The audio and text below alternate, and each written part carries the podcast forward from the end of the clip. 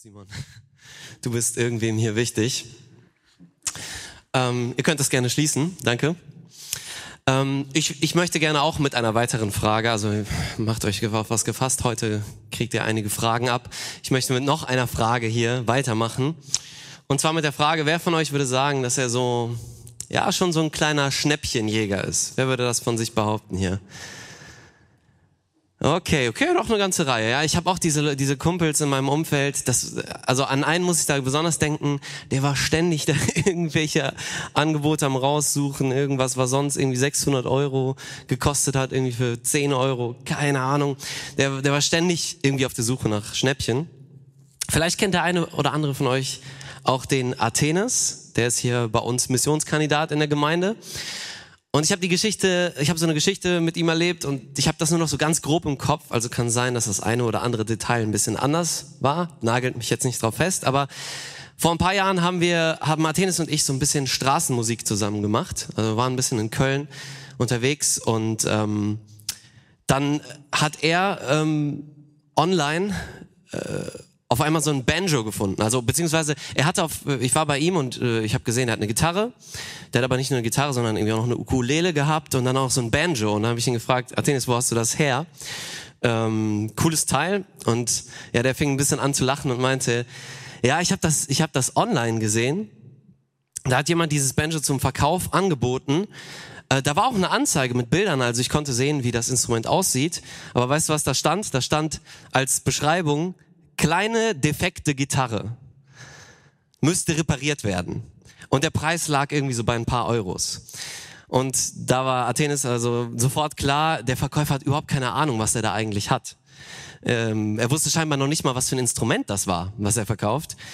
Und äh, das einzige Problem bei dem, bei dem Instrument war, dass die Saiten gerissen waren. Ja? Jeder, der sich ein bisschen mit Instrumenten auskennt, weiß, das ist kein defektes Instrument, wenn die Saiten gerissen sind. Also hat Athenes das Ding natürlich sofort gekauft und hat einen richtig guten Deal gemacht und war total happy. Im Gleichnis, das wir uns heute anschauen möchten von Jesus, da geht's auch darum, dass jemand einen richtig, richtig guten Deal macht, der sich absolut lohnt. Parabel 2 vom wertvollen Schatz. Genau genommen sind es sogar zwei Gleichnisse auf einmal, die wir uns heute anschauen, aber die schlagen in eigentlich genau dieselbe Kerbe. Deswegen habe ich die heute beide mit reingenommen. Und trotzdem, obwohl es zwei Gleichnisse sind, umfassen diese Gleichnisse gerade einmal drei Verse. Ja, es sind die beiden kürzesten echten Gleichnisse, die wir überhaupt haben von Jesus. Und das ist irgendwie schon, das sagt schon was aus, oder? Also Jesus braucht nicht viele Worte, um etwas richtig, richtig tiefgründiges auszudrücken. Er ist in der Lage mit, mit zwei Sätzen, ich glaube von der äh, ursprünglichen Grammatik her sind es zwei Sätze, die Jesus sagt, und er vermittelt eine richtig tiefe Lektion mit diesen zwei Sätzen. Ähm, kurz etwas zum Kontext. Wir befinden uns dieses Mal nicht im äh, Lukas-Evangelium wie letztes Mal, sondern im Matthäus-Evangelium. Und äh, Matthäus berichtet hier in Kapitel 13 von einer ganzen Reihe von Gleichnissen. Ähm, und zwar ähm, berichtet er diese Gleichnisse oder erzählt diese Gleichnisse von einer großen Menschenmenge. Er ist an einem See, heißt es, und das sind viele Menschen und die hören ihm zu. Dann aber irgendwann mal begibt sich Jesus weg vom See ins Haus und dort lesen wir nur von den Jüngern, die da sind. Keine Ahnung, ob da jetzt irgendwie noch Menschen dabei waren oder nicht, aber es war definitiv ein kleineres Publikum, vielleicht sogar nur die Jünger, die jetzt noch bei Jesus sind. Und da erzählt Jesus dieses Gleichnis. Und ihr könnt gerne eure Bibeln aufschlagen. Ich habe den Text auch ähm, hier vorne. Aber genau, ich lese aus der Elberfelder Übersetzung Matthäus Kapitel 13, die Verse 44 bis 46. Und da heißt es, das Reich der Himmel gleicht einem im Acker verborgenen Schatz, den ein Mensch fand und verbarg. Und vor Freude darüber geht er hin und verkauft alles, was er hat und kauft jenen Acker. Wiederum gleicht das Reich der Himmel einem Kaufmann, der schöne Perlen suchte.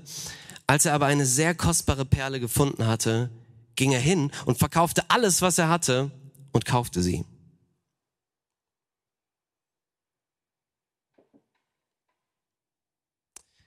Bevor wir in diese Story selbst so richtig einsteigen, wollen wir uns erstmal die Frage stellen, was ist das eigentlich für ein Anlass genau, den, den Jesus hier hat, um diese Geschichte zu erzählen? Was ist der Kontext? Das wird hier nicht so richtig deutlich, denn hier wird einfach nur ein Gleichnis nach dem anderen erzählt in Matthäus 13. Es steht keine bestimmte Frage im Raum, zumindest wird nichts davon berichtet. Aber es ist klar, worüber Jesus sprechen möchte. Der Gegenstand dessen, worüber er reden möchte, das ist das Reich der Himmel, wie wir es in Vers 44 lesen. Ja, das Reich der Himmel gleicht. Und dann kommt das Gleichnis. Was hat es damit auf sich? Was ist das, dieses Reich der Himmel? Matthäus gebraucht fast durchgehend in seinem Evangelium den Begriff Himmelreich im Gegensatz zu Lukas und Markus, die öfters vom Reich Gottes sprechen. Hintergrund ist wahrscheinlich der, dass Matthäus vor allem an, an ein jüdisches Publikum schreibt. Und die Juden hatten sehr viel Respekt davor, Gottes Namen zu gebrauchen. Sie hatten sogar oft Angst davor, den Namen Gottes zu gebrauchen, weil sie Angst hatten, es könnte sein, dass wir ihn missbrauchen. Und das könnte der Grund sein, warum Matthäus das Reich der Himmel sagt, statt Reich Gottes. Im Prinzip meint es aber mehr oder weniger dasselbe. Das Himmelreich liegt aber nicht im Himmel, so wie man es vielleicht irgendwie verstehen könnte, dass man sich irgendwie vorstellt, okay, wenn Jesus vom Himmelreich spricht, dann spricht er irgendwie von so einer, ja, irgendwas Unsichtbarem oben in, in der Luft irgendwie, das ist das Himmelreich mit so unsichtbaren Kriegern und Streitern, die dort auf Pferden unterwegs sind. Das meint Jesus aber nicht. Was Jesus meint, wenn er vom Himmelreich spricht, ist ein Reich, das mit Jesus auf der Erde anbricht. Das ist das zentrale Anliegen von Jesus, dass das Reich seines Vaters auf der Erde anbricht. Aber was ist denn nun wirklich damit gemeint ähm, mit diesem Himmelreich? In allererster Linie hat das Himmelreich eine persönliche Dimension. Es möchte in den Herzen der Menschen anbrechen. In deinem und in meinem Herzen möchte das Reich Gottes anbrechen. Ja. Himmelreich bedeutet, Gott regiert. Aber er regiert nicht nur das Universum und die ganze Welt, das tut er sowieso, sondern Himmelreich bedeutet, er regiert auch mein Herz. Und das ist nochmal eine andere Dimension. Wie kann ich sehen, wie kann ich das verstehen, und prüfen, ob das Himmelreich in mir angebrochen ist oder nicht. Eigentlich muss man dafür einfach nur Matthäus Kapitel 5 bis 7 lesen, die Bergpredigt, wo Jesus genau erklärt, was es mit dem Reich Gottes auf sich hat, mit dem Himmelreich. Dort wird beschrieben, wie das aussieht, wie ein Mensch aussieht, der das verinnerlicht hat, der das begriffen hat, was Jesus für ein Reich anbrechen lassen möchte. Und dann hat das Himmelreich noch so eine innerliche Spannung. Ja, man spricht in der Theologie auch von dem schon jetzt noch nicht. Als Jesus gekommen ist, ist das Reich Gottes, das Himmelreich angebrochen. Es ist, es hat begonnen, aber es ist noch nicht vollendet, sondern vollendet wird es erst dann sein, wenn Jesus wiederkommt. Dann erst kommt er als Herrscher wieder. Und ähm, in dieser Spannung leben wir, seit Jesus gekommen ist. So viel zunächst zu diesem Begriff Himmelreich. Was möchte Jesus mit seinen Gleichnissen über das Himmelreich aussagen? Der Titel, der verrät es eigentlich schon. Jesus möchte über den Wert dieses Reiches sprechen. Über die Frage, wie wertvoll ist die Herrschaft von Gott in deinem und meinem Leben? Wie viel Wert hat das? Um diese Frage geht's. Schauen wir uns doch einfach erstmal das erste Gleichnis an. Da lesen wir zunächst einmal von einem Menschen. Keinem bestimmten Menschen, es ist einfach nur die Rede von einem Mensch. Das könnte jeder sein. Und dieser Mensch, dieser Mann wahrscheinlich, ist nun unterwegs auf einem Acker und vermutlich arbeitet er dort auf dem Acker, um sein tägliches Brot zu verdienen. Damals hat man noch viel mehr mit den Händen gearbeitet als heute. Also eine völlig typische Situation, in die sich die Jünger gut reinversetzen konnten und auch für uns bis hierhin noch gut nachvollziehbar. Aber dann kommt's. Der Mann ist mit seinem Flug unterwegs auf dem Feld und auf einmal macht's Klong. Und er denkt sich, was ist denn da? Was ist denn da unter der Erde? Und er springt von seinem Wagen runter, guckt und der checkt sofort, was los ist. Der guckt, der guckt auf die Erde und sieht, da ist eine Truhe. Da ist eine Truhe und sofort rattert's in seinem Kopf und ihm ist klar, okay, das wird hier ein Schatz sein, auf den ich getroffen bin. Jetzt klingt das Ganze irgendwie in unseren Ohren, finde ich, ein bisschen wie so ein Märchen, oder? Ja, klar, ne? du, du äh, gehst über ein Feld, arbeitest dort und du triffst auf irgendwas und na klar, das ist ein Schatz, ja, was soll's denn sonst sein? Aber damals war das gar nicht mal so selten. Also man hat wirklich Schätze immer wieder in der Erde vergraben. Edelmetalle, Edelsteine oder auch Münzen unter der Erde verbuddelt. Es gab halt nicht irgendwelche fancy Online-Banken oder so in einer Rolle von den Schriften aus Qumran. Ja, da wird berichtet von drei Orten, ähm, wo, wo Geldschätze verborgen sind. In, in diesen Schriftrollen von Qumran, falls ihr von denen schon mal gehört habt. Sogar auf einer Kupferschriftrolle. Nicht Papyrus oder sowas schnell kaputt geht, sondern Kupfer, weil das so wichtig war, dass man gesagt hat, okay, wir müssen wissen, wo diese Geldschätze versteckt sind. Ähm, Jesus denkt sich hier also nicht eine völlig absurde Geschichte aus, sondern die Jünger können ganz sicher was mit dieser Story anfangen. Und was macht dieser Mann jetzt? Er überlegt kurz und dann denkt er sich, oh, lieber nicht zu lange überlegen, sondern schnell den Schatz wieder rein, Erde drüber, damit es bloß nicht auffällt, was ich hier gefunden habe. Und wir müssen es wahrscheinlich so verstehen, dass der Besitzer des Ackers hier nichts von diesem Schatz weiß. Also der, dem eigentlich dieses Feld gehört, der hat gar keine Ahnung, dass so ein wertvoller Schatz auf seinem Acker ist. Ähm, und äh, das ist so ähnlich wie dieser, wie dieser Verkäufer von Banjo, der überhaupt gar nicht wusste, was er da verkauft. Also muss dieser Mann, der den Schatz gefunden hat, nur noch eins machen. Irgendwie Geld zusammenkriegen, um diesen Acker kaufen zu können. Und das macht er, wie wir es lesen. Und vor Freude darüber geht er hin und verkauft alles, was er hat und kauft jenen Acker. Warum, warum ist es ihm das wert, alles zu verkaufen, was er hat? Von außen sah das bestimmt ziemlich dumm aus, oder? Was er gemacht hat. Aber ganz logisch. Für uns, die wir die Geschichte wirklich kennen, ist das logisch. Er, er weiß ja, dass er was viel Wertvolleres dafür bekommt, dass er total guten Deal macht. Das ist das erste Gleichnis. Das zweite Gleichnis lesen wir nochmal die Verse 45 bis 46. Da heißt es, wiederum gleicht das Reich der Himmel einem Kaufmann, der schöne Perlen suchte. Als er aber eine sehr kostbare Perle gefunden hatte, ging er hin und verkaufte alles, was er hatte und kaufte sie. In dieser Geschichte haben wir es jetzt, äh, es ist ein bisschen eine andere Geschichte. Wir haben es nicht einfach mit irgendeinem Mann zu tun, sondern hier wird auch beschrieben, was für ein Mann das ist. Nämlich ein Kaufmann. Und Jesus hat hier wahrscheinlich nicht so einen Einzelhandelskaufmann im Blick, der einfach seine Datteln und Feigen auf dem Markt verkauft, sondern es geht um einen etwas gehobeneren Geschäftsmann, ja? Ein Mann, der mit Perlen handelt, also mit Luxusgütern. Perlen sind nicht irgendwas, was man im Alltag braucht. Also kein Mensch braucht Perlen. Ähm, aber der Kaufmann hat einen ausgeprägten Sinn für das Schöne und für das Wertvolle. Und er weiß auch, er hat einen Unterscheidungssinn dafür, was kostbar ist und was nicht kostbar ist. Die, äh, für die Jünger war das sicherlich auch kein Alltagsgut, irgendwelche Perlen zu kaufen. Die, die hatten sowas wahrscheinlich noch nicht mal irgendwie gesehen. Äh, es war für sie auch etwas ganz, ganz Besonderes. Wir sind vielleicht schon ein bisschen geschädigt durch Perlenketten für 1,50 Euro bei Teddy oder so. Perlen sind so ein Standardgegenstand geworden, aber natürlich nur diese industriell hergestellten Imitationen von Perlen. Das sind ja keine echten Perlen.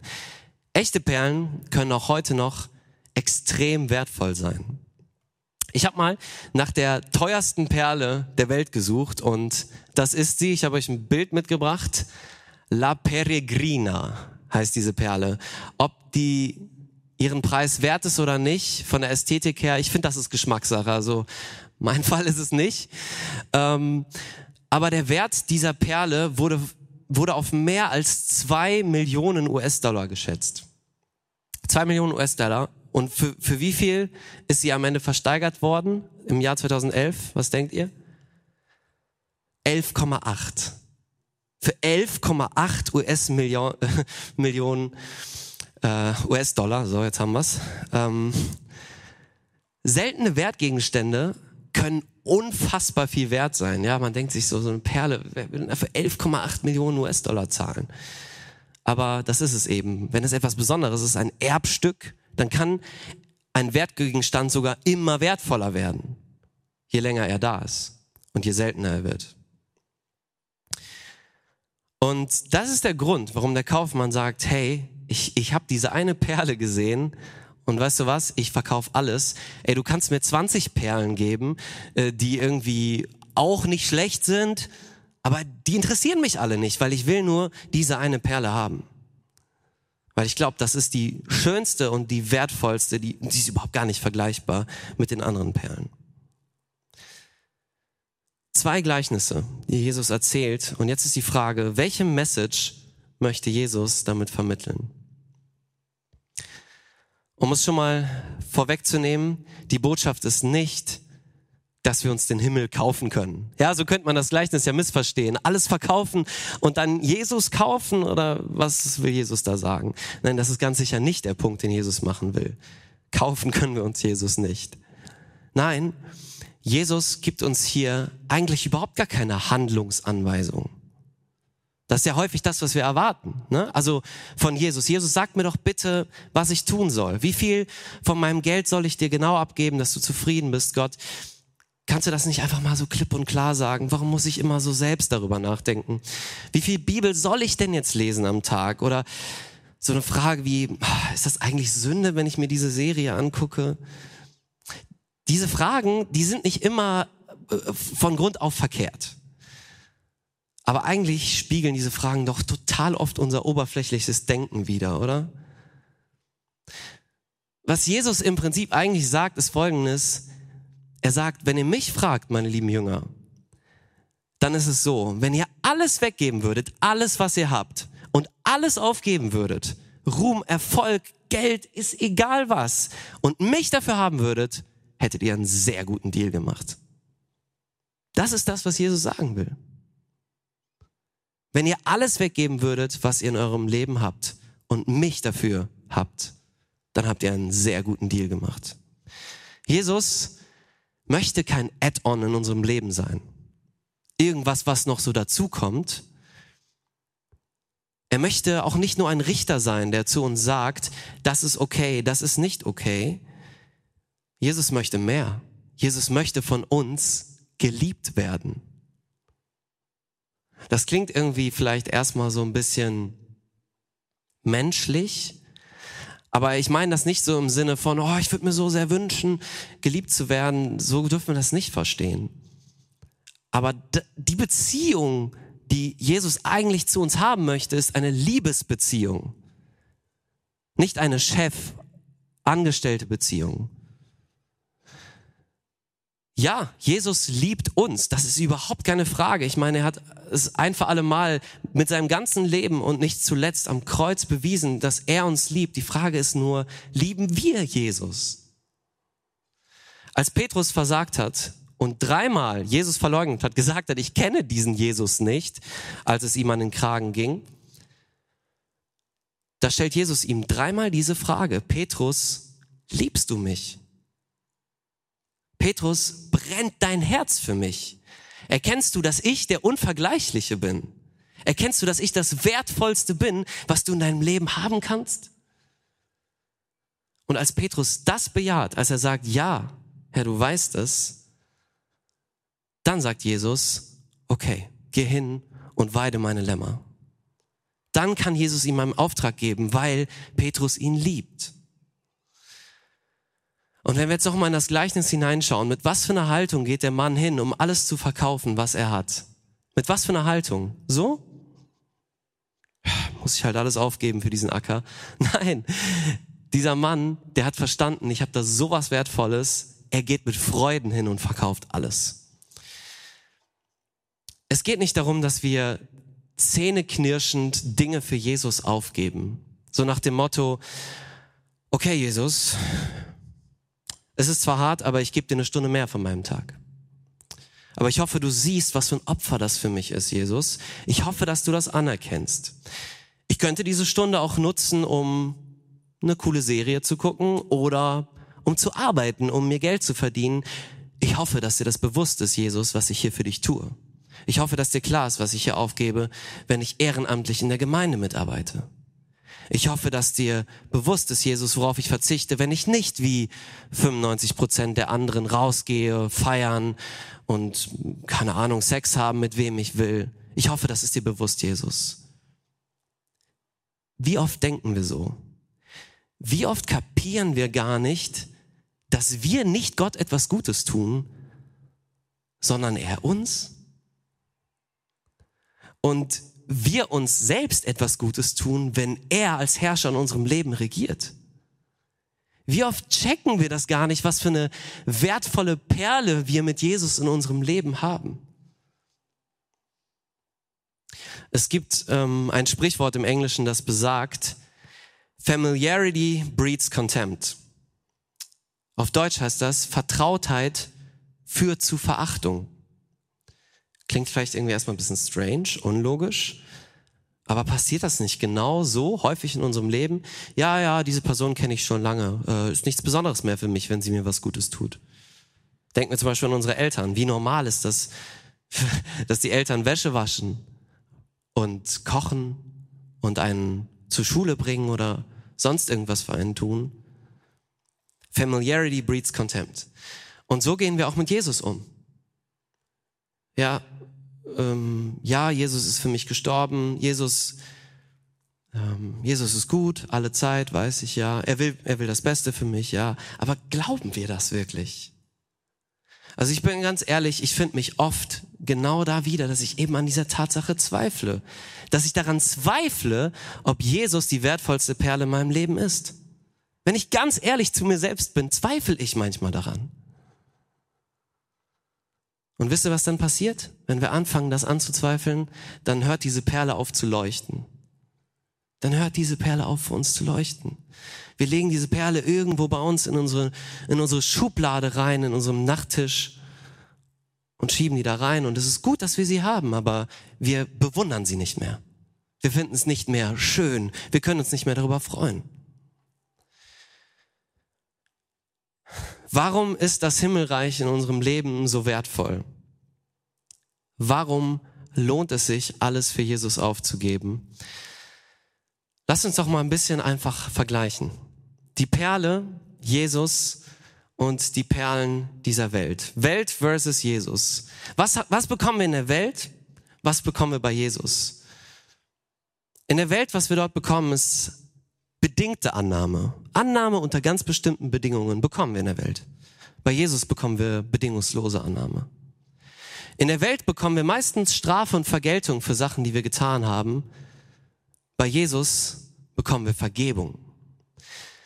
In der Welt herrscht beliebiges Chaos. Jeder schafft seine Wahrheit, jeder lebt nach seinen eigenen Prinzipien. Bei Jesus finden wir klare Lebensprinzipien, die zu Leben führen. In der Welt finden wir Unsicherheit und in Jesus haben wir eine Konstante.